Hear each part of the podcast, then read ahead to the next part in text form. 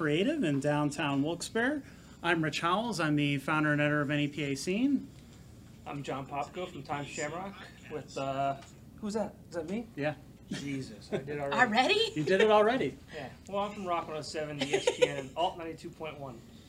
Uh, my name is Brittany Boot, and I'm the owner of Boot Photography Studio. My name is, oh, sorry, Go ahead. Pat Kwiatkowski, and uh, I own Jewel, Jeweled Moon, uh, an illustrated company with artwork. See this guy? He, he introduces himself. He does all the work for me. I don't have to. I'm gonna let you host the rest of the Don't show. butcher his name. Yeah, yeah. The, I gave him the, I gave him a, a mercy one there. There you go. So we're going to obviously talk about uh, how he became an artist, uh, how jam bands like uh, the Grateful Dead and Phish have uh, inspired his work.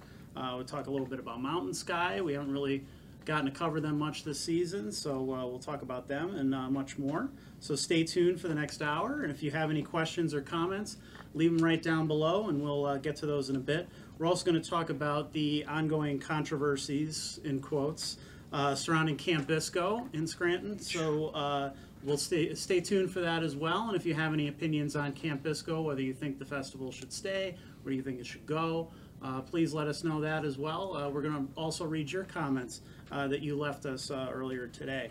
So before we get to the interview, uh, let's uh, we got some beer to drink. Uh, Beer Boys in Wilkes-Barre is our newest sponsor. Uh, they have uh, 72 beers on tap, including 30 from Pennsylvania breweries, uh, just like this one, uh, Susquehanna Brewing Company. Uh, these guys are committed to craft.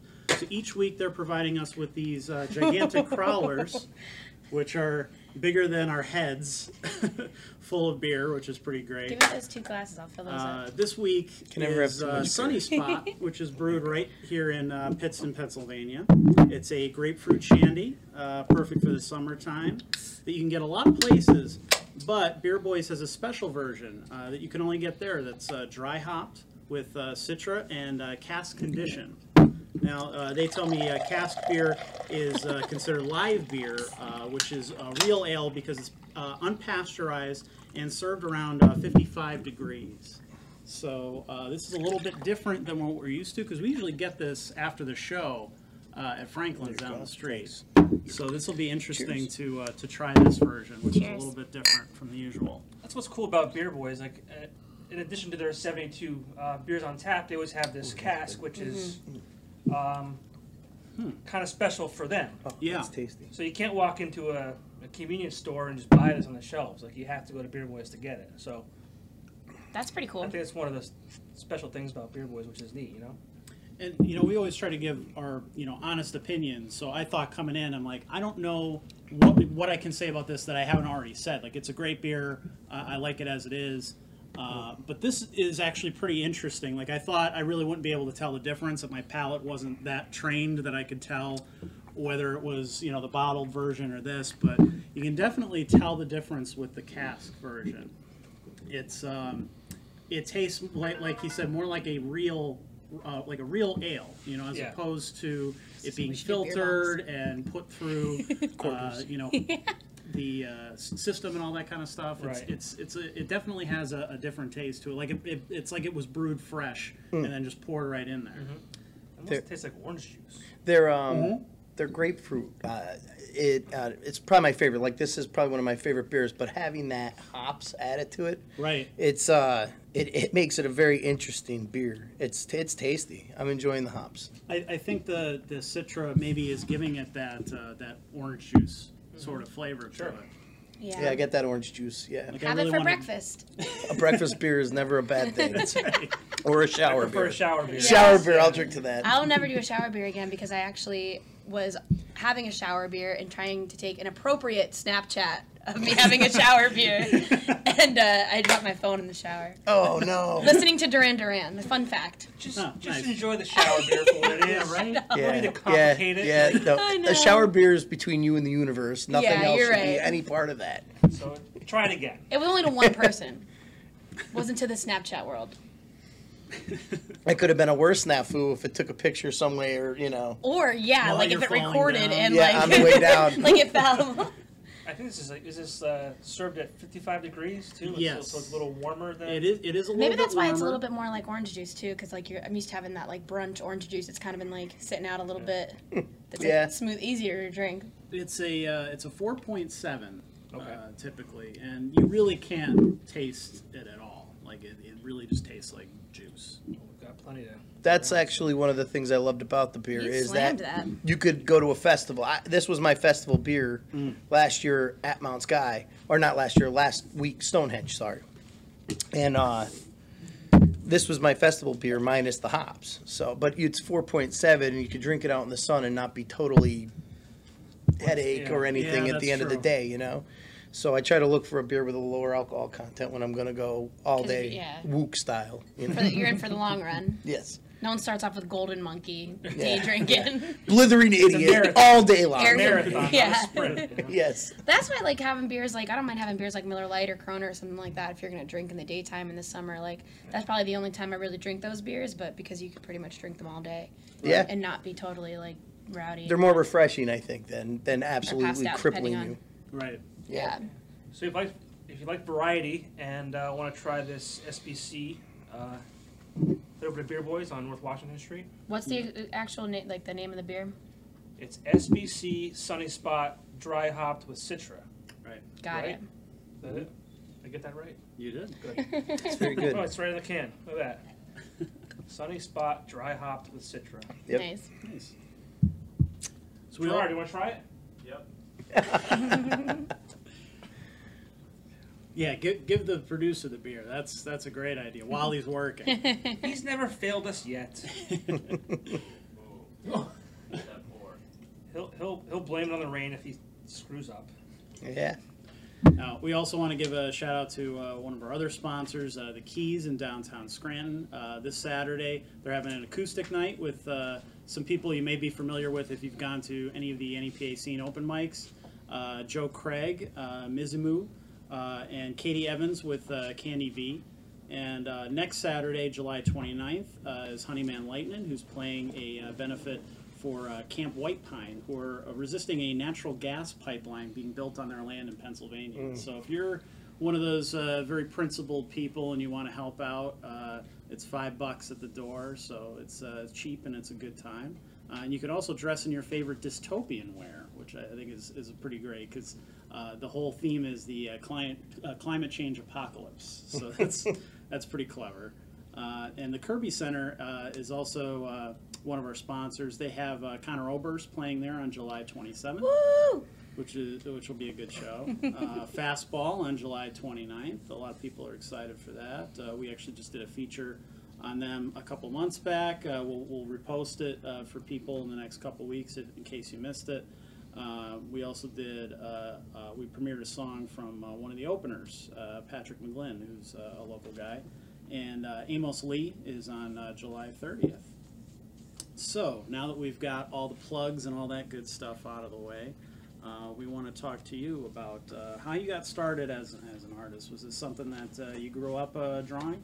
Actually, yeah. Since I was able to pick up a pencil, I was drawing. Um, and then influenced by a cousin, also my cousin Nick. Uh, if you check his stuff out, it's Quacked Out Productions.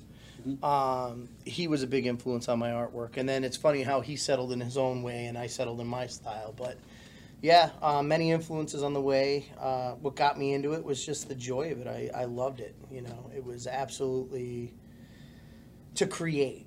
And I think as a photographer or as you know someone in the arts, you guys are all you know the video arts or whatever it is um, that you, you do. It's it's creating something and putting it out there and seeing what people think and feedback.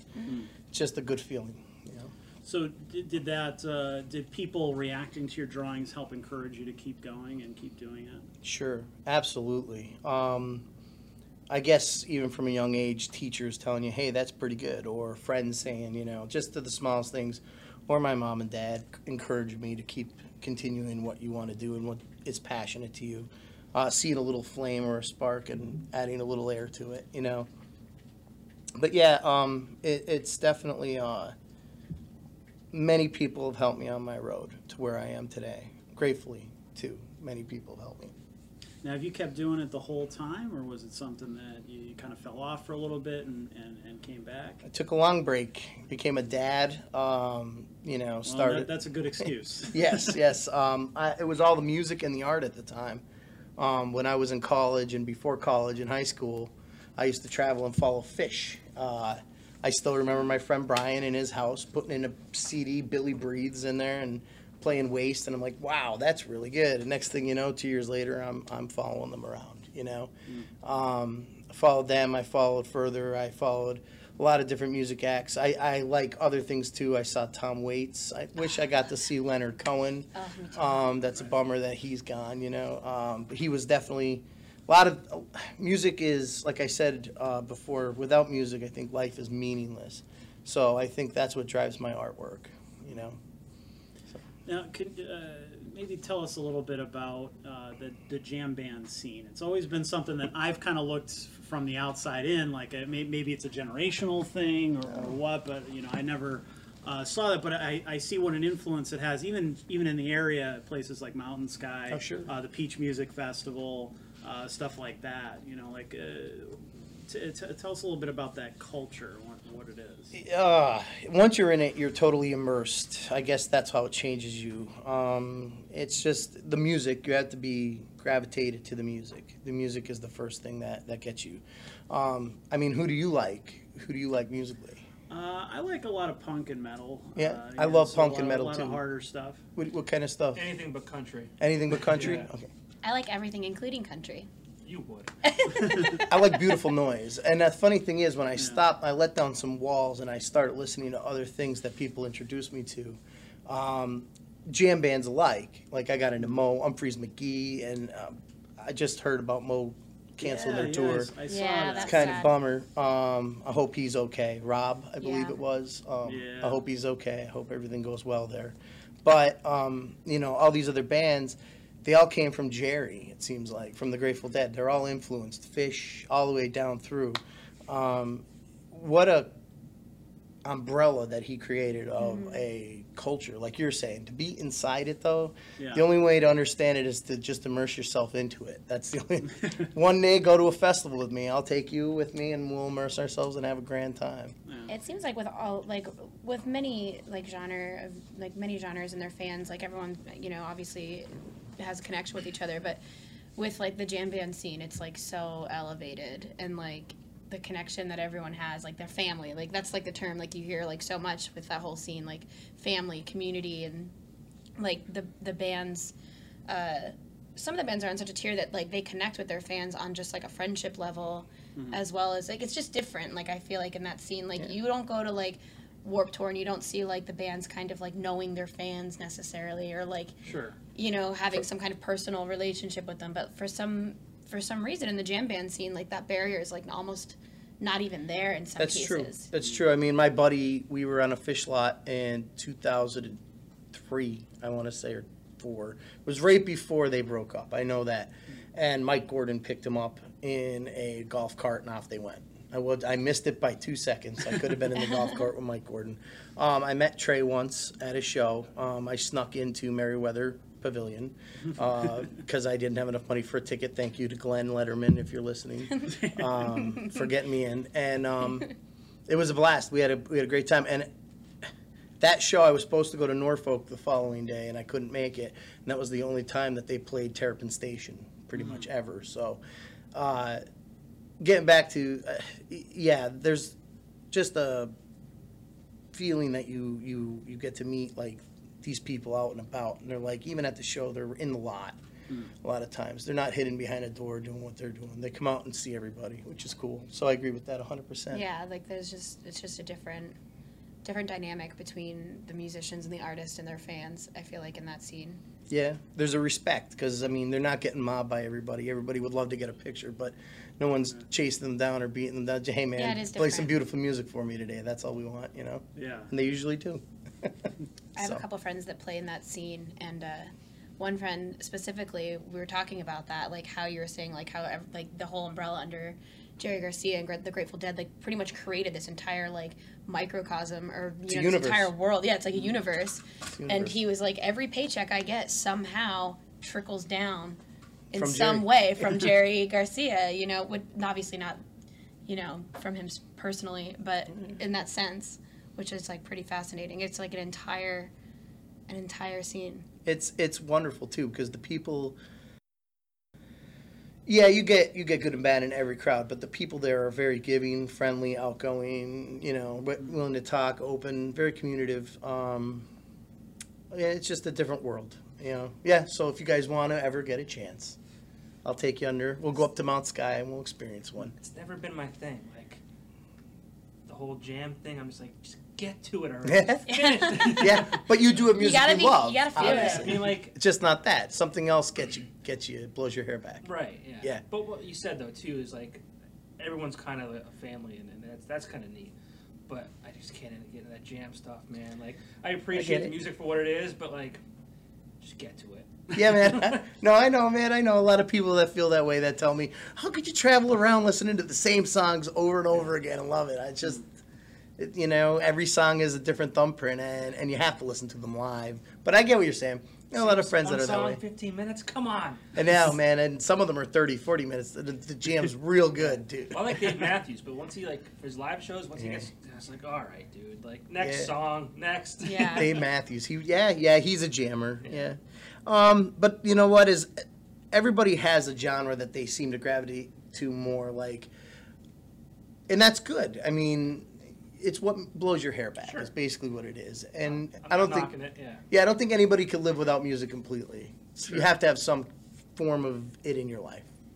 You know, even if you go to these bushmen living in the middle of nowhere, they have something that they're banging on and they're playing instruments and they're singing. Somehow they're making joyous music. So, Are there any misconceptions about that scene that, that you've heard that maybe you would want to? No, I mean, the scene could be as bad as you make it or as good as you want it to be. Um, just like any scene. I've been to metal shows. I remember seeing Dillinger Escape Plan and love Dillinger, love them. And Burial Ground back with Terrence Colantonio and those guys. Um, you know, the scene could be what it is or you could be bad. I mean, it depends on the people and how they react. And, Sure. you know, there should be a line that maybe you shouldn't cross. You Yeah. know, I don't know if that makes sense. There, there's, uh, we'll definitely get into that when we talk about Camp Bisco later. Yeah. Oh, But, yeah. You know, there, I think there's definitely that aspect of it. You know, there's the people that i are in it that understand it, and then there's people on the outside going, "Well, I, I don't. I, this is foreign to me. I don't like this. Therefore, get rid of it. Go away." you Yeah. know, It's just like, a uh, couple bad seeds that ruin like a whole thing. And and Sure. it could, it could. Like Um, skateboarding's like that. You know, like to have like one skateboarder on the square, like starting a fight or doing something like that. Like people will just assume, oh, all skaters are like, Yeah. you know, it's like this. Brittany. It's, that's me, like starting the Causing trouble. but like it's just a couple people like doing like, like effing things up for like everybody. It's pretty much the gist of it, I guess. Yeah, I mean, um, when you go to a lot, I mean, the old Holy Shakedown Street, we've all heard of it. Um, you know, there you could get whatever you want there, probably. You know, whatever you want to, whatever fancies you. And um, I try not to look at it to be about that. If that's what enhances someone's, uh, thank you, by the way. You're. Nice of you. Um, if if uh, Yeah. someone needs that to elevate their mood or whatever and they're not bothering anybody, I guess that's okay. But I mean, if you're Sure. just going for the music and like Mount Sky's saying right now, a lot of times, it's all about the kids. They're trying to get more stuff up there for the kids to make it more family orientated, you know? Right. Right. And uh, I think that's great because it allows guys like me to go there with my daughter, things for her to do. She loves the music too, Sure. but there it adds it creates a different whole different atmosphere. I think, you know. Well, once once you hit a certain age, a lot of people kind of drop off because they have kids, they work, you know, whatever else. They can't make it to those kind of shows. So that's that's a great option to be Yeah. able to to still be able to go and then the sh- to pass that on, you know, to give her some appreciation for for music too. It is. It is. It's it's a good thing. Ragu's trying to do that more family oriented thing, and uh, I'm 100 percent behind that. You know, I mean, some people may not be, but teach their own. I think it's better to have the whole families there and enjoy together. Well, that also weeds Sure. out people that are there. In that scene, the reason with not, I mean, I know we're gonna get back to the Camp Bisco thing, but like, there's people that are there for the drugs and there's people that are there for the music. Mhm. And when you kind of reorient it to have it be the, like a family oriented thing, you're gonna lose some of those people that are there for the drugs that do ruin the time for like most of the people, and you're just gonna like include the people that are there for the music and are there for like Sure. the connection with the people, you know. Yeah, I agree with that. I agree with that. Uh, has uh, uh, since since you've had your daughter, uh, has that had an influence on your work at all? Actually, yeah, when I first had her, I stopped doing it completely. Sorry, Molly. I still love you. But no, it was just uh, work, work, work at the time, trying to provide for a family. And it wasn't till maybe I, okay, I last saw Phish in 2004. And then they broke up. Molly was born in 2008. They got back together in 2009. So I, I wasn't really in that place anymore. I was she was a baby, everything was new, and you know if you have kids, you don't sleep. Um, you're working, you're providing, you know, you're getting things done. And now that she's getting a little older and she's interested in the things I'm listening to, like she'll be like, "Oh, Daddy, that was nice. What's this?" Or "Hey, Daddy, that was cool," which is awesome, by the way. Yeah. Something we could share, and that's so awesome that we could share music. Um, and she tries to get me into things from today that she listens to, and I, I try to appreciate it. I, I it's not my cup of tea, but it's music regardless. And um, you know, she, she she got older. My buddy's like, let's go see Phish. You haven't seen them in years.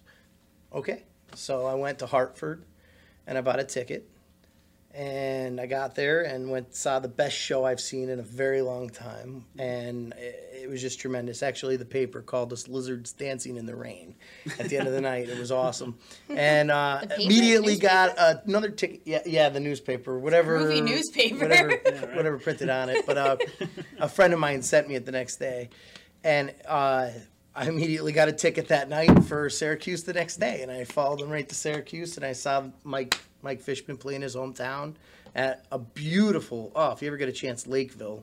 Um, Lakeview, Syracuse Amphitheater. It's just right on the lake. It's absolutely gorgeous. Sunsets right on the lake, uh, and saw another great show. And that that basically right there was what put me back into drawing and my art. Right there, just the music that one time, one good weekend, and I've created everything you're probably gonna see that you're gonna show since then. Yeah, well, n- now's a good time to put that up on the screen. Then uh, we'll, we'll put some of those, You those switch uh, flip back pictures on. up for people to Yeah, see. yeah, it If was. you're uh, watching the, the video version, you know, if you're watching the audio version, sorry. if you're watching the You're listening to the audio version. What, one thing I wanted to to ask, uh, how do you, t- you know, a lot of s- your stuff is inspired by music. yeah. So how do you take something that's that's oral and make it into something that is physical on on paper or on a canvas or something Hmm. like that? It's um, it's all what like when you hear a song telling a story, you could see that story in your head. I mean, that's how it is. I mean, anybody, any good story. To, Tom T. Hall. Sorry, no, it's country. Tom T. Hall, or um, or um, like a Jim Croce, or uh, what's his Nick Drake. I love Nick Drake. He was very good too. Uh, Van Morrison was a great storyteller you could see the story in your head and how you operate or let me make that call. You you could see the matchbook. You could what you see, draw it. You know, figure that out. You know, you could probably do it with photography. Put the matchbook old and faded. You know, click. We have one of your paintings in the kitchen. I have one of your photo or photographs on my wall. Some uh, some some uh, mutual artists love Yeah. there. Yes. That's good. alone. Yeah, yeah, yeah. We'll, we'll, we'll come back. yes, I uh, I I uh, saw Joe. I met Brittany's boyfriend Joe, who's uh, a tremendous guy, great soul. I love Joe. He is. With a big heart, and we were working together for probably longer than we. Well, we were changing light bulbs. I don't know how else to put that. We We're changing street light bulbs, and boy, let me tell you, that's fun. I bet. Yes, so we had all kinds of things. We we talked. He he's like, "Wow, you're a deep guy," you know, and I got him thinking about things. I listen to Alan Watts, and then he's like, "Well, my girlfriend is this fantastic photographer, and he was Brittany Boot," and he started showing me pictures. I'm like, "I gotta have that one. I gotta have that one. I gotta have that one," and that's how that all turned. out. We were so. in the car one night driving, and uh, um, he usually will we'll listen to like punk, we'll listen to like Bayside, or like Against story. Me, or like you know that's just like what he listens to and what I like too. So that's what we usually listen to together. And it's just he's playing a Phish song. He's like, I love this Phish song. I'm like, who? Like who are you? Like what are you talking about? It was Velvet Sea. Yeah, Velvet Sea. I remember. I, and a- I love that song, and I was like, "Wow, this is this is fun. This is a change of pla- like little change of pace." He has a little influence on. and the next day, and the next day, you got a Scarlet Begonias. I heard. Yeah, we were at Fridays, and uh, I don't think he knew that song. No, no, but he heard me singing it. I was on. He was in the air changing light bulbs, and I'm on the ground. He's like, how do you know every? I, I was singing it at Fridays because it was on, and he's like, how do you know every word to the song? I'm like, how do you not? Yeah, Scarlet Begonias, man. That's funny. Yeah, no, he. That's how that's how it all started, and then um, Joe introduced me. Well, actually, it was the first time we met. Yeah, in real life. Yeah, we've talked a little bit, but not nothing anything. So Yeah, I was looking forward to it. I was Joe's too. probably Actually, listening. Joe, You're watching. my boy. So, He's yeah, probably he's probably bright red, just like sitting at home, like, He's la- oh, not he's even laughing. being on it. he's laughing. I told him when we Sorry, started this new job, we started working together, and I'm like, "Do you think I should be myself?" And he's like, "Ah." These guys aren't really philosophy, you know. They're not. They're not philosophers. They're not really thinking that deep. We're a little bit of. we It's hard not to be me, though, you know. So He tells me you're very like you go you very deep into uh, existential and like Yeah, uh, very- the universe and existence and Well, I I listened to a lot of Alan Watts lately. Um, I really like the Dalai Lama and stuff like that, and um, I started reading Buddha and all those things, and really, really blown away that it's not really a religion; it's more of a philosophy. It's an like a belief system, a way to a really it's like Yeah, a, a 'cause- way to approach. Buddha didn't really claim to be a god or anything like that, so that's what I like. But yeah, it's it's it's cool. I like thinking out of the box and going really deep with things like that. So, and that also influences my artwork. I'm sure, you know. So, Very cool. thank you. So, uh, what, what can you tell us about uh, some of those uh, specific pieces? There was one, uh, uh, there was an Alice in Wonderland one, which I, I, personally really liked. Yeah, that's one of my favorite stories. Yeah, um, I was always intrigued with Lewis Carroll's Through the Looking Glass, and I read the book years and years ago, and it's a very different story than Disney's Alice in Wonderland. Right. Very different story. Um, it's very dark. It's got a lot more substance to it, and I thought to myself when I was that was one of the first ones I drew. I thought that it would be a cool story to kind of collage it with all the characters and make it like a splatter and I decided to start drawing it, and I did. I drew the caterpillar, and then you could see Alice in there a few times, and you know the White Knight and things like that. And um, some of the characters I wanted to draw, and it's you want to put them a certain way, but you don't have the room. Like instead, I, I kind of thought it'd be cool to give them a, okay, there's the Queen of Hearts. There's a there's a you know crown around a heart. You know, and other characters that I really like, like the Jabberwocky or um, you know the White Rabbit or you know the caterpillar Humpty Dumpty was in that actually. Uh, they're they're a little bit bigger, so I think my favorite characters really stand out in that one, the Mad Hatter and things. But I, I actually printed that one black and white, and I only made twenty prints, and I I hand color every one of them. So if you get one, I actually color the black and white print, so no two are colored the same. And I think a lot of people like that idea too. So everyone's an original. I only have four left. they're almost gone. That's awesome. So yeah, they're they're just about done. and once they're done, I won't make any more. You know, I'll go to something else. Working on a never-ending story. Oh, Ooh. nice. Yeah, yeah. I was just watching a, a video yesterday with uh, Alan Oppenheimer. I had met him a while ago. He's the voice of Falkor, uh, but he's also the voice of Skeletor, Yeah. which is really weird to That's think about. uh, yeah. That, like- That's a bit of a change up. eh? yeah, exactly. He did a lot of villains in the '80s, like in a lot of cartoons and stuff. But uh, Falkor was one of the good guys that he, he got to do. That he I- still he still has that like golden voice too. Oh yeah, that I, I met him I'm at a a convention like, about a year ago. Yeah. It, was, it was so cool. It's a great movie. My my daughter. It's cool uh, watching some of these movies like uh, you know Legend or Yeah. um, you know about that. uh, what is it, The Labyrinth? That was another great one Everyone with Bowie. loves the labyrinth. and she loves all those Princess Bride. Yeah. Yeah. Princess Bride. You know, so You know, they, they don't really don't make those fantasy movies anymore. No, they Not even, remake like- 'em. Yeah, That's what they're doing. and they're so unimaginative when they do. Like, Yeah. I was so disappointed with, uh, you know, speaking of Alice in Wonderland, with Tim Burton's version. yeah, I Uh, wasn't a big fan of it. I, just, I don't know. I'm annoyed with all of his stuff, really. Lately, uh, some like, of his I know stuff why is I great. just don't get into that. He reached a, a, a, a limit back in like the late '90s, early 2000s, I think, creatively. And Yeah, it seems like that's the now thing, he's like- doing a lot of stuff that's just. But it's either also like, oh, this is what sells, I guess. rehashes. Yeah. Or he made his, or he made his imprint. He doesn't have to be so out of the box. But like, still, Sure. like, if you're an artist, like, don't you want to be challenged creatively or like I think they hit a comfortable progressive place. or like, yeah, like I think that it's probably like that with I think you know, they do. music and Sure. all other things. But you never know what he he might be. Uh, we've talked about this before, like almost restricted to kind of just like do certain things, or like this is how this kind of has to be, and like it has to be your signature Tim Burton thing, you know, or Yeah, because if he on does it. something out of the box, or you know something a little bit different, something that maybe serves his soul and not his bank account, and maybe it'll be different, you know. I think that would. I actually agree with that. Um, I think that a lot of artists like that get in a comfortable area. Like if you look at Adam Sandler, just taking for instance, and I know it's a little different, but comedy is a form of art.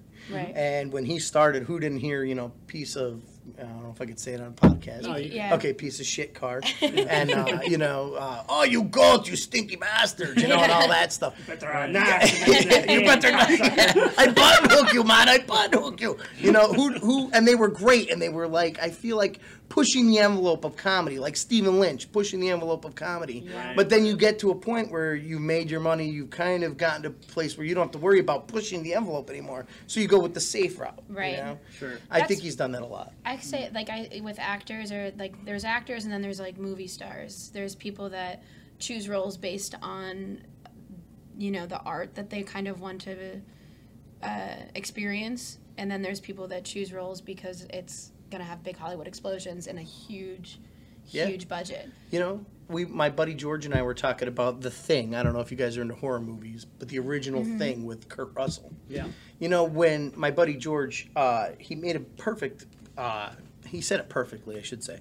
When the, the thing is on the table and they're cutting it open and there's all that goo coming out, that was real. That thing was real that you were looking at. That was a there was really slime coming out of the table and you could react to it. Now it'd be done in front of a blue or a green screen and everything would be, Yeah. you know, and you'd have to react how you think it would look. But What's the difference between the original Star Wars and the prequel Star Wars? Yeah. You know, where there's so many scenes in the prequels where you can tell they're reacting to nothing, you know, and they're looking around looking for where it is, or they should be, you know, a guy shows up with 10 lightsabers spinning around and Obi-Wan standing there like it's no big deal. And Yeah. It's like shouldn't he be reacting to this giant monster with with several arms that's spinning lightsabers around? But he's not at all. But you know, you look at some of the the effects from the original trilogy, and you know, yeah, some of them are a little dated, but they hold up. You know, they I think they hold up better than the prequels do. Yeah. and the prequels aren't that old. You know, I agree with that. I agree with that, man. It's it's um, CGI has taken away So a piece much. of something that, like, I just recently started acting um, with my daughter in community theater, and that's something that I didn't even know I liked to do. I was just asked to do it because my daughter was in it, and that was a memory we would make. Yeah, And uh, Molly uh, Molly asked me to be in the last one was Billy Elliot at Phoenix uh, Performing Arts Center uh, in Duryea. Um, they're good people down there. Um, but I think there's something on stage that you can get back that you don't get um, from a movie where you could do 45 takes until it's right. sure. You know, I think there's something to be said about someone doing something on stage in the moment, in the now, where there's no, oh, you missed a line, something's going to happen. But they, you, you'd be you'd be surprised how many mistakes happen in a good play where Yeah. they had it together. You know, so I think um, that cinema's losing something there.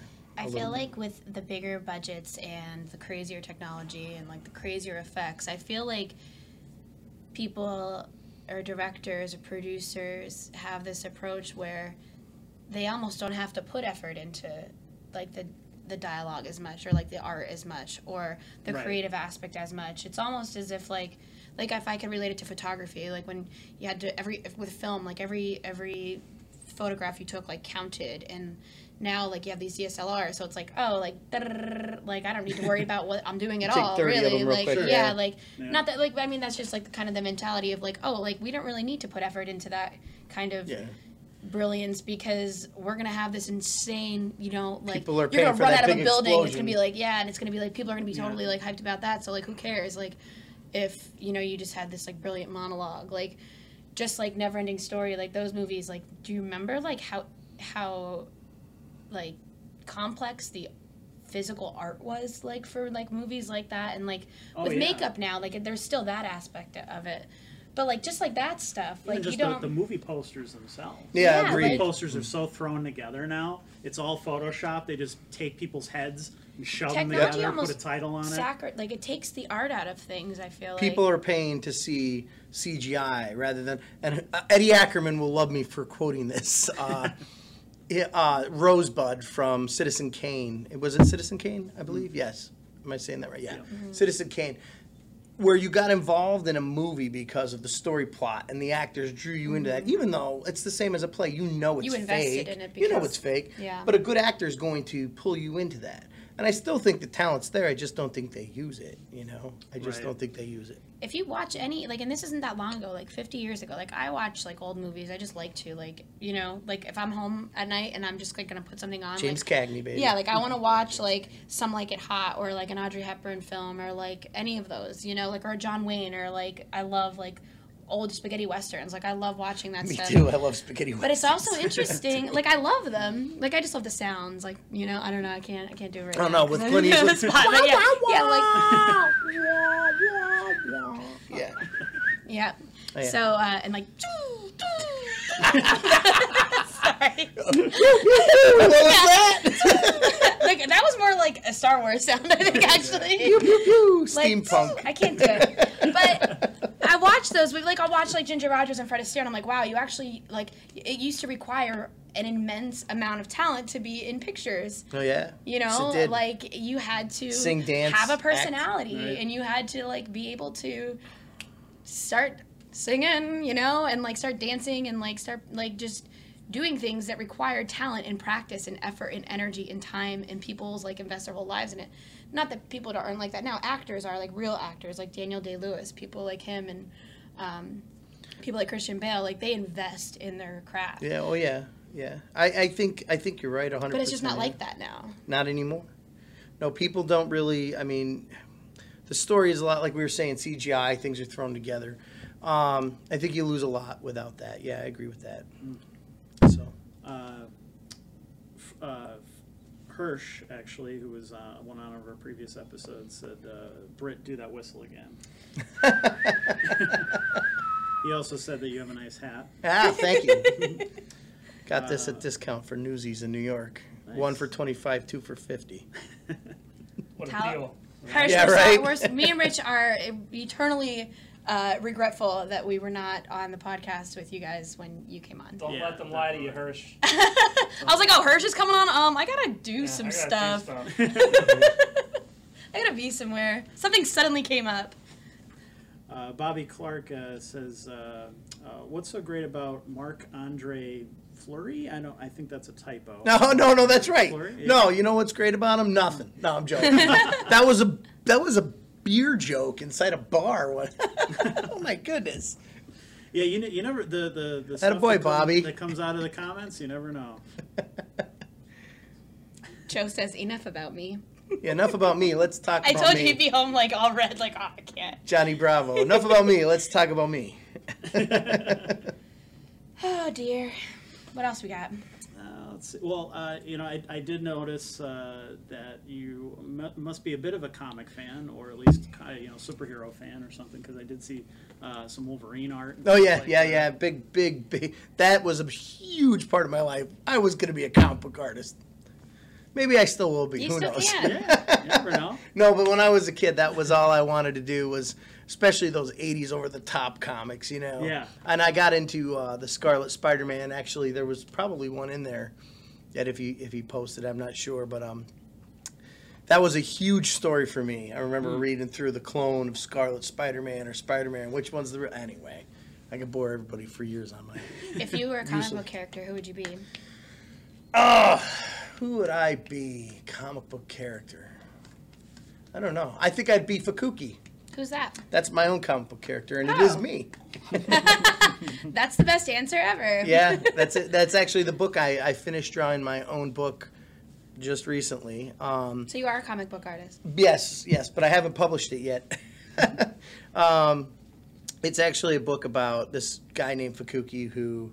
Do you guys want to hear this story? I totally want. Yeah, Okay. absolutely. I was gonna say okay. So Fukuki was a Have uh, a seen mushroom farmer.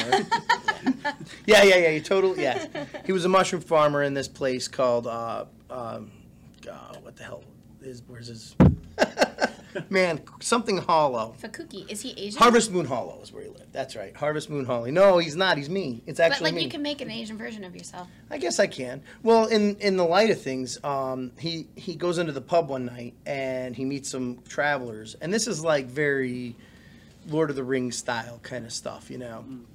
And these travelers are talking about find, finding persimmon's touch. And if you know what persimmon's touch is, I don't know if anybody here knows what it is. It's at, at a dead show in the early days of the Dead and Non. They said that the whole crowd could experience the same. Holy moly, did you feel that? You know, oh my God, what was that? That was amazing. It's called Persimmon's Touch. So I riddled the book with Dead and Phish and moe and Jam Band references throughout the whole book. Um, a couple of the girls that were at Mount Sky just recently, they were the Dancing Bear Tribe, and they were at the Stonehenge Festival. They're in it as the four, the four uh, keepers of the wind at Franklin's Tower. All right, and uh, they they guard the bell. so there, there's a lot of stuff that goes into the book. I mean, I could go into the whole story, but we don't know if we have enough time. It's a long one. That sounds pretty cool, actually. It is. Uh, Fukuki does find Persimmon's touch. He becomes a god, and he ends up residing on Mount Sky, where gods Is it waste their time. Nice. The first book is finished. the The story, whole story, is finished. I have it written out. The whole story is done. Yeah, but drawing it, I'm sure is, Is tedious. other- I'm yeah. working 80 hours a week with with Joe. Yeah. So yeah, it's, it's- like a lot. Like we were talking about that before we started. It's like insane. and then I have a and then I have a daughter on top of it that I'm you know uh, taking care of on. It's just tedious time to get my artwork done when I'm working. Sure. So Now, so how did you uh, end up becoming an electrician?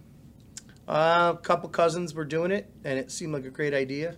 I'm, I'm not. It's it's a lineman's union, Okay. actually, but yeah. Um, yeah, they were doing it, and they, they got me into the, the into the local. That's pretty much how it went down. Which we are in. Yeah, this actually where we are right now is the old thirteen nineteen local office. Very nostalgic. I took a lot of tests in this building. In this exact space. That's so crazy to actually, me. about five feet that way, because there was another room here. It's full circle. Yes, Yeah, it's so crazy. I know. it's I love uh, stuff like it's a metaphor to this whole meeting right now. I started this, and then I got into art, and I'm back here. It's it's interesting. So uh, you've you've sold your artwork. At, have you sold it at festivals or uh, just online, or how, how, how do you how do you sell your artwork? Word of mouth right now and online. Um, I post things. I have Jeweled Moon if you go on Facebook or Jeweled Moon Art on Instagram. Um, if you like a piece of artwork, I have a lot of things. I have prints, like I said, but I only make limited prints. Um, I basically I uh, I'll sell it online, and when it's gone, it's gone. That's that's all I'm doing right now, basically. I, I, I wish I could articulate that better. the beer might be kicking in. Pretty yeah. to the point. Yeah. I, I did want to mention this before uh, we get to the last word. To uh, tell us about the Church of the Latter Day Dude. Oh, well, I was online one night and um, there was a, a thing to get a certificate as an ordained minister in the Church of the Latter day Dude. I, I did that. You did it too? Yeah. You got a certificate? I printed mine out and I have it hanging in my house. Wait to be like a like a, A minister in the Church of the Latter day Dude. Yeah. So I like had the Big it- Lebowski is that like a Big Yeah. Lebowski thing? Easy, man. I have a beverage here. I got a here. fucking uh, beverage here, man. Easy, man. Just like your opinion, man. Yeah, yeah. I Well, had, I had it hanging uh, on my cubicle for the longest time, and uh, it's gone now. But yeah, it's, oh, it's I great. really think man. we need to do more impressions on this. Actually, show. there's a, there's a, I got some good ones. We won't get into. alright. We'll I- save. We'll save them. We'll save them. I'll let. The, I'll draw them out. Like I have five good ones, so we'll just like do one. I don't know. I'll do one every other show, so people keep watching. I feel like a decent Christopher Walken. I think. Yeah. I'm not gonna try it. You gotta, we'll practice it. Yo, yeah, And- and gerbil, we'll, uh, up your, Mr. Lynch. Do it again. Do Everyone it does that one. Yeah. I just go whoa, Whoa. Whoa. Whoa. That's good. Yeah. You're, you're talking Uh, at me one- all wrong. If you do it again, I'll stab you in the face with a soldering iron. That's great. I try and I'm not very good at it. So, uh, fun fact. I always have these little Snapple facts. Oh. It's not really a Snapple fact. I didn't get it off a Snapple can, but it's like a Britney Snapple fact. it's a beer um, boys fact. Yeah, it's a Yes. Beer Boys fact. There you go. Beer boys fact. So, uh, I had uh, learned somewhere along the way that Christopher Walken speaks that way and talks that way. This could be totally wrong, so Chris, please don't be mad at me. I know how you get. Um, As soon as I let him out of my basement. We'll talk Yeah. later. we'll talk later. Uh, you can set me straight. Uh, but he gets scripts and he takes all the punctuation out of them. So that's why he talks like he'll be like one time, and then like It's seven psychopaths when Yeah. they're like, "Put your hands up." No. like yeah, like I it's crack like, up when he does you it didn't know every if it's a question mark, or it's a question or a period or like a comma or like uh, an entire sentence at times. So I, that's what I was told. But he just makes them take all the punctuation out, and he just reads the script as he does it in his head. That's It awesome. sounds like it would be right. It totally makes sense. that could be totally so made up. it's Yeah. like because I don't even remember where I heard it or why. I, I hope it. Christopher Or Walken if I just types like. in. That would be awesome. It could be just one of those things that like I thought and was like, I'm gonna tell people that as if it's true. That's awesome. yeah, just put it out there. Beers one night. it's like, Yeah. yeah. you know, Christopher, you know, you just like, I- start, like that you don't- sounds very you don't know- plausible, and then it You don't know where on. things come from, like the information you you just- had. Yeah, Keep telling yourself. She's like totally, true. totally full of shit. I did like hear that somewhere though, but you never know. You never know what. Google it later. Yeah, you never know what the truth is. Yep, that's the thing. Like Google's said- only a hand right away. I'll just talk to Chris later. Yeah, well, talk to him. See what he says. Yeah. Like again, I have to let him out of my basement first. He's in the witness protection program down there? yes, he is. He's going under. He's actually a janitor for the school, the local Yeah. school system. I wish. Joe Dirt. Yes. That's why they called you Joe Dirt instead of Nunamaker. That's my favorite line in that movie. I don't know why. That's why they call you Joe Dirt. instead of Nunamaker. You're my Sorry. sister. That's so bad. Sorry. Have you guys seen the second one? No, I, I didn't even know they made a yeah, second one. I saw. I Was didn't it see good or no? no? I didn't watch it. I saw Ah. it. It was on Hulu or. I don't know. He ended up with Netflix Brandy or- at the end. He got he got a new dog. He got his Hemi. What could possibly like, so get? your hair just grows in like all white trash like that. like, Don't try and church it up, son. yeah. Joe Dirt Day. Do you want the grass or the gravel? You know, he's going- Back up, my career. I was thinking it'd be funny if we did like speaking of movies, uh, like with like our sponsors, like you know how like they do it in Wayne's World, like very subtly, but like not at all. It's like, Like, very obvious. You know, in Wayne's World, yeah. the Scooby Doo ending. But like they zoom like right in on like the Coca Cola can, and it's like really funny. Yeah, that is Gerard, what do you think? Can we do that? Can we do like Wayne's World type? Can we zoom oh, right in on the Beer Boys I SBC can? They're looking at us like, no. No, No, we're it's not not today. happening? Not Not today. happening? Not today. Anyway, Well, uh, I guess we should get to the last word then. Uh, now, this week we want to talk about uh, Camp Bisco, since that seems to be the, the topic of conversation in the media. Whether that's good or bad is, is another thing. Now, for those who don't know, uh, it is uh, an EDM music festival. It's uh, curated by the Disco Biscuits, a group out of uh, Philadelphia. They're phenomenal. And uh, we just want we we we asked uh, viewers earlier today if it's uh, hysteria uh, stirred up by the media or are there serious issues uh, to be addressed uh, with this. Uh, so uh, here's here's what happened the last last maybe week or so. A day before, this is the the third year that it's at the pavilion. It's been around for over a decade, I believe, at this point.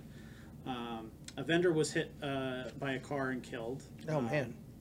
Which was not near the festival, mind you. It was just that he was walking towards the but festival. was he like effed up, like on drugs? Like that's the They- question. I don't think they've ever. they- I haven't seen any updates in, in terms of what his Yeah. condition was, or, or Autopsy why. Because how would that even be relevant? If anything, it's just a tragic thing. Oh, other- and- you know. And I see, and that's that's an important thing to note is there's a effed up on lot drugs. of there's a lot of these headlines that are you know th- they throw Camp Bisco in the headline, but is it actually relevant to the story? Like there was a guy after the festival who uh, he got into a fight with the two girls that he was with. And the you know the police arrested him and everything else. So they put after Camp Bisco this happens. Well, it's after the festival, it's nowhere near the festival. They were on the highway when this this incident I incident think occurs. the thing is just the, the, who they're tra- track. Right. tracking. So they're they're they, they put it in a headline to get you to click on it, to get the Right. comments going, you know, Yeah, to a- get people stirred up, that kind of thing. I mean, WNEP, you know, I hate I hate to say it because, you know, I've watched them for a long time and everything. but they have just become complete clickbait nowadays. Like they Don't Forbes forget, a lot of people like don't even. too. They know that you're not even going to click on it. They just want the headline to dictate what Yeah. it's going. So a lot of people don't even click on the article or read it. you Right, know? and that's the problem Well- is they're not even making an informed comment You were at about Canvas the Go. article. right? Yes. So what was your experience? Well, mine was a little- mine, mine was a little strange uh, because I was mostly behind the scenes. Uh, Keith, our photographer, was there to to shoot the event. Uh, I was actually working behind the scenes as a driver, uh, so I was driving uh, the artist back and forth, uh, basically for a couple extra bucks. And I did it last year, and I, I, I liked it, so so I did it again this year. So I would only kind of get out to the festival in between, you know, like when you know things had died So down. you're, you didn't have like the have- average concert goers. Sure, exactly. yeah. Like I wasn't there. For, you know, I, I was there for maybe a couple sets in total for the most part when I was waiting for the next person to pick up and stuff like that. But uh, you know, I, I wasn't experiencing it the same way that other people were. I obviously didn't see some of this craziness that people Mm-hmm. were talking about. Uh, you know, one of the other uh, things was a, a man going to the event. Uh, had uh, three tanks of laughing gas, 150 Yeah. doses of LSD. Then what was it, Hunter S. Thompson, And like on his way to Camp Bisco? Well, I, Jesus Christ, what are these yeah, this animals? year's backcountry. Like, what the hell was that? Assumingly, he was go- he was going to sell this at the festival. Funny thing I don't think he was going to do that Laughing all gas. himself. When you know you're screwed up, there's nothing you can do about it. this is like that movie quote episode. I love it. I love that movie. So and and the other thing is too. There's a there's a lot of there's a lot of people overdosing. Uh, a Oh, lot yeah. of people being rushed to the hospital and stuff like that. So Yeah. Um, there's uh, there's always a bunch of arrests. I actually I actually gonna- witnessed an arrest Oh. with a guy in a Bart Simpson shirt, which just made it so much better. Did you go? I wanted No. to. Milhouse. And then of course there's the cleanup afterwards. Yeah, And we that's the to- thing that bothers me. Like, there's these, like, so much They. I, I do believe that, that some of these kids really have no, like this is what's That's annoying. every- this is no, no, this is no, this is It's what's annoying because a lot of this scene, and I'm not trying to stereotype or be judgmental, but they are like some of them are like the jam band scene. They're like Oh, yeah. respect the earth and like all this shit, and then then like they just totally Leave garbage everywhere. everywhere. yeah, I know. like, I agree. Who are you talking to like that? First of all, like preaching that way and like free love and all that, and then just like, you know, disrespecting your body to That's like why a I like the point where smaller it's, like, and then trashing the place. Like that's what I like. That hypocritical like shit. Like I don't know. Like I can't The get Yeah, it. it, drives, it drives me up a The tree. drugs are gonna happen. They've it's Right. happened for years. Yeah, Right. decades we and live in a world now where everything's just magnified more, and you know. But that's the problem. I think. That's the like just the, the disrespect. Like, the I know that there's a, a company in Old Forge that allowed parking. Uh, they just had land, so they had a deal with the um, the uh, what do you call it the the venue, and they had people park in the lot. But it was literally like the backyard of people's homes. Yeah. So like like the Bloomsburg Fair. yeah, so like like I heard people that that live in Old Forge were like hearing chants outside like at like, you know two in the morning, yeah, and it's like you know yeah. You're you're you're bothering people. If you have such respect and- for and art and people and the earth and the community and sure, that like and then you act like that like that's the only thing that bothers me about it and again like there's a couple people that ruin it for the whole thing like obviously not every person that's at camp bisco is like an idiot like that's clueless and like gonna be disrespectful but There's enough of them. There's Uh, enough of them, to make a mess. and that Right. scene isn't like that it's it's easy to confuse that scene with the jam band scene too No, you know what though? It is somewhat of that scene, but it's very it's what the scene has become versus like if you go up to Yasgur's farm or if you go to Mount Sky or Penn's Peak it's like your natural and you go to these smaller chemical drug venues where people. Yeah, it's people completely it's the different. it's it's a completely different scene. I went to Peach Fest last year. And granted, listen, Peach Fest I only went Saturday. Uh, I want to go this year, but I, I can't see. I only want to go Saturday again to see Pink Talking Fish play Eat a Peach because these this band is amazing, and um, I- don't think I'm gonna go. I really don't think I'm gonna go this year. I think I'm gonna skip it because 108 dollars, and again, you get phenomenal bands, you get a phenomenal entertainment stuff. sure. But twelve dollar beers and and you know the crowd is like you were saying it's kind of disrespectful. There's things going down. People, it, it just it's not is a. it younger I, I uh, don't know. younger like I think it's I, think it's everything. I think, it's, everyone. everything I I, think it's if it like I think- you know, these kids who were I close to think- them, uh, yeah, you pick up my trash. Whereas But The I think whole- Disco Maybe. is I mean, generally maybe. younger. The the I whole think concert gets a industry little is bit of pretty everybody. like Right. Yeah. it's almost like it's a little like extortion like oh you're thirsty here's 10 Yeah, 10 bucks like here's a bottle of water like that is like you know what i mean like the whole concert industry like that like how much money do you need to make off a concert like to feel like you had a successful Not show to mention they have two different liquor licenses up there. oh like yeah you can't You- go like Someone just bought a twelve dollar margarita, and they are walking down to the main stage to see the band that they're going to play, and they have a spot where you have to throw that twelve dollar margarita away because, you Because- didn't buy it in our section. Re- right, because they want you to buy their, like, th- the whole thing with money, like the the role that it plays on art is so disgusting, especially like in the movies, in like the Hollywood thrillers, in that scene, in every like music scene really. But like I don't know, like it seems like a lot of scenes like aren't necessarily like that too. Like, is the metal scene like that? I think everybody is. I think You that's the know, like is it like is the punk all- scene like that, or is it just I like think it's all kind I've been to ska I shows mean- where they left garbage everywhere. You know. you- You've got the same couple of companies that own every every venue Yeah. now, Yeah. so they they all That run them the Live same Nation. way, and it just kind of it, it, it takes away from that o- you know that overall that experience Yeah. and and the like it's, it's extortion you know like to have a like some water like and you're at a festival like there is no like they don't give a shit about you know giving back to like the crowd or like the audience you know they're they're here to sell you an experience but Right. with that comes like Everything else. a bunch of bullshit really that like you didn't even realize you signed Well, if up you for look, if you look at people going to the peach, the the the nineteen year old girl and guy that are going in there with a little baggie full of mushrooms, okay, because that's what they do. I'm not worried about them. I'm worried about the guy that's got, you know, like twenty kilos of coke and he's trying to oversell it to anybody he Yeah. can, you know, Sure. or or or Molly or whatever that they're doing. Right.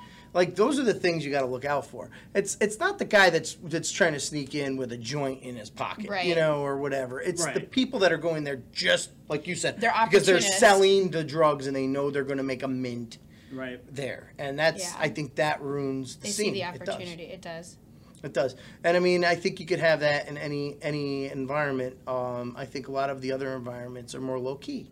You know, if you could go to Sherman Theater and see a show, and a good show for that matter, um, and there's always a little element of it there, but I don't think it's as magnified. You don't get all these people coming in from out of state that have. Yeah. It's every Oh. scene has their thing. Like country, like for example, like they those they get shit faced and like fight. You know, like you wouldn't think at a country concert, but like that happens at a country concert. You shirt know? off. Yeah, Yeah. like like I'm not gonna do Saw that southern whole Yanni southern once. thing, but Big fight at Yanni. Yeah. I think the stereotype is that you're going to have more problems at something like Bisco, but I think you have just as many at uh, a country concert. with or Bisco, it's anything much more else. amplified. with that. I think. Yeah, you know, well, it, it's it's. Uh, I found it just very overwhelming. Like, there's a lot of people in a small space, uh, and you would think, uh, it, no, it's a huge space, but it feels very small. Yeah, because there's so many people. Yeah, because there's so many people, and they're all moving, and they're all like, you know, it just just crunched up against each other the whole time. And it, it, to me, it was like too claustrophobic. Yeah. You know, in, in, in a lot of cases. I, I get the, I think the mountains always kind of had like even when it's not crowded, it feels that way there. I don't know why. Like I say it once, I say it again. Mountain sky. Mountain Sky is great. Mountain Sky is a great vibe. Like It's great such a beautiful atmosphere. place. There's Sometimes on, on Montage Mountain, for some reason, it's just like yeah, there's like this weird anxiety. anxiety. Anxiety in the air. What I get is it too. that? I don't know. It's the vibe that's I get it as soon as I start walking up. Like, and there's some great people there too. and, and it's not not about what concert I'm at, or I get it. Like I got it at uh, Blink 182. Like and I was, you know what I mean? Like it's just there's something there. The coolest thing about Peach and Camp Bisco is driving on 81 and seeing the mountains full. Oh yeah, people. that is yeah, cool. I saw a huge campfire. We drove past it and one- someone else was goes drop a bomb on it. I said Ah. that's not nice. I wouldn't do that. yeah, I wouldn't You do that. You know, it, it is fun. I, I'm not going to say I didn't enjoy the peach last year. We went for a Saturday. I shouldn't have said that. that was like really alarming. You're right now being investigated by Well, FBI. Sorry, Chris Walken. Christopher she said Walken, bomb on the air. Brittany's gone. But uh, you know, I, I think I, I had a blast, and and the show was top notch. You can't. I mean, they're paying the best artists. I mean, I saw Trey Anastasio and his band play with Les Claypool. Yeah. I mean, You it doesn't get much better than that. I, you know, I saw that last year. That was, that was a phenomenal show. So- Joe Russo's Dead was amazing. Uh, Twiddle, Twiddle played a great show. Yeah. You know, so many good bands up there, and I did enjoy myself. I don't want to make it sound like I went up on that mountain and hated it. Sure. We had Well, you fun. said it earlier. The best, like you, you make the best of what it is or the worst of what it is. It is. It's up to you. When you go there and you know, I mean, it's the same thing as going to a party. Like if you're deciding, I'm not driving tonight, I'm going to have a good time. You know, or I, I know I have Uber or whatever, and you're going to go and have 25 beers. Is it the best decision in the morning? Not so much. Like Jerry Seinfeld said, morning guy hates night guy. You know, no one likes night guy. That guy is terrible. But you know, I mean, we've all we've all been there. I think it's the same with anything that they're doing. It's what you make of it. Yeah. You Right. know, I, I And I, I think you, you also have to look at the, the positives of those things too, because I mean, you, you, the majority of concert goers obviously were no problem. Yeah, they- and they had a good They all time. had a good time. They all enjoyed themselves. Uh, you know, the venue employs a lot of local people. You know, every year, maybe it's just seasonal, but that's still you know important. Uh, Yeah. The local economy benefits quite a bit when Sure, these festivals hotels. come through. All the hotels were booked solid. I know because I was driving people back and forth for the, the whole time. Uh, the uh, you know all the local businesses, you know people are driving off and you know going to a restaurant or something like that. Same with the artists. The artists got to eat too. You know sometimes they eat the catering that's there, and sometimes they want to go out somewhere. It's also you when you're under a microscope, like Camp Bisco is like anything, anything, any little thing that goes wrong, Yeah, I like agree it's with gonna that. be, it's Yes. gonna be. Like They- you were they, saying. they nitpick. Right. They nitpick, and Yeah. they, they they're looking for it. You know, right exactly. They want that that that juicy headline. They're not gonna do that for Tom Petty, Yeah. necessarily. It- you it- know? yeah, exactly. They don't go out of their way for it in the same way because they know it drums people up, and there's a certain audience that they're looking for People want to that they hate want. it. Yeah, that They, know wanna- that this so- area, there's a good amount of people that want to hate it, so they're gonna c- capitalize on that. Sure. So the the contract is actually up this. They, they did a three year contract.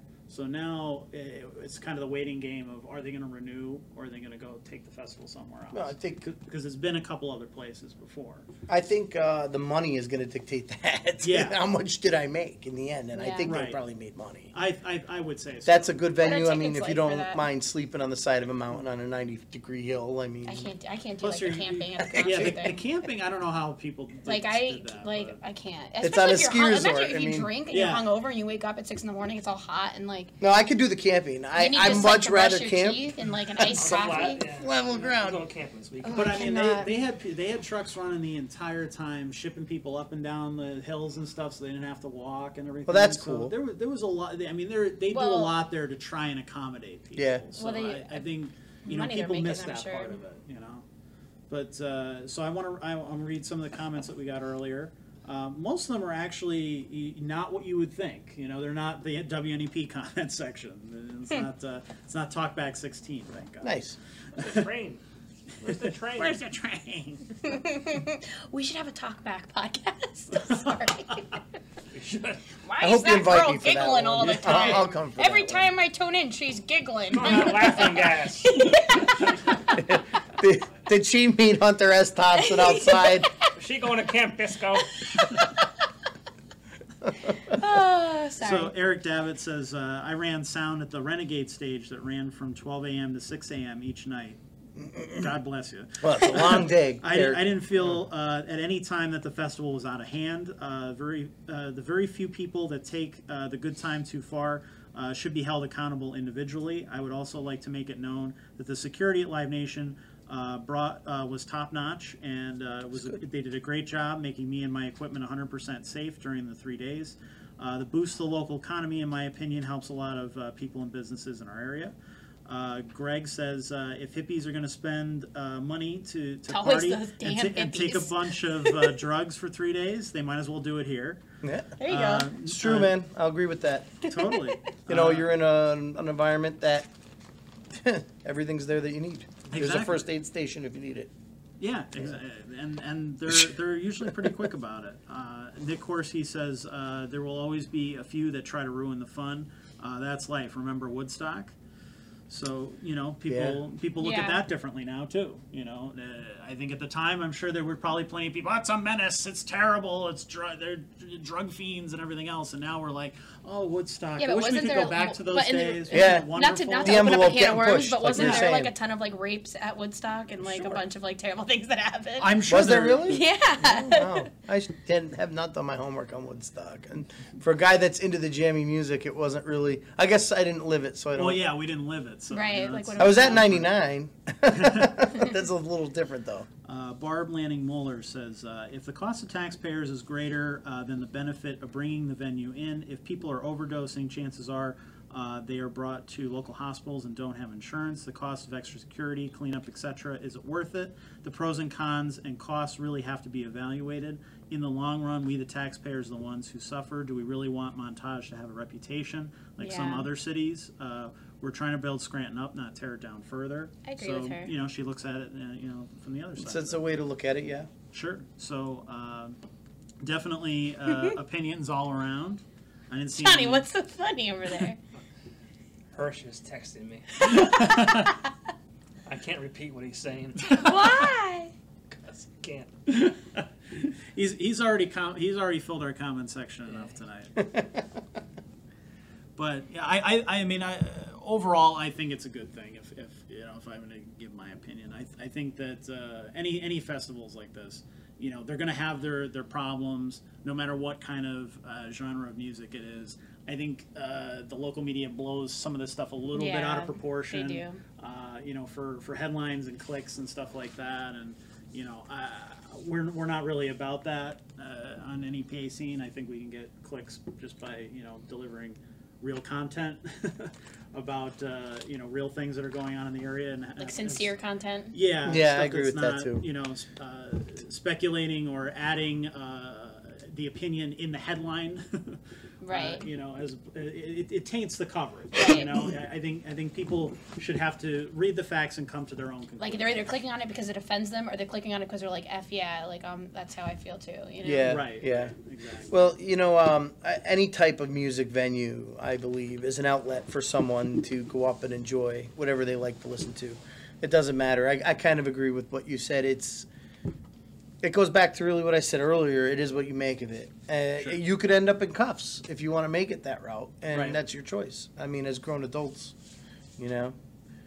So Well, uh, Patrick, we want to thank you for being on the show. thank you, all. Thank you very much. Nice I to you. appreciate that. Yeah. Yes, it was awesome. Really It was really uh, fun. Uh, great to be introduced to your to your artwork. Uh, and can you tell people again where they can find that? Sure, you can find it at Jeweled Moon uh, Facebook. You can look it up, um, just like the page, and follow it, and you'll get all my updates on my art. And Jeweled Moon Art on Instagram. And I'm currently, I did have a an Etsy store, but I got rid of it for a while, and now I'm, I'm probably gonna put it back up. Stay tuned for Fuk- Fukuki. Yeah, Fukuki. I also have Phish coloring books I drew. Oh, that's cool. Yeah, that's uh, they're still out there. Cool. Yeah. So Awesome. thank you very much, guys, for having me on. I really enjoyed this, You're welcome. and the beer was good too. It was good. Thank you, beer boys. Beer boys. Growlers. Crowlers. Got it. stuff. All right. Thank you. Have a good night, everybody. See you guys.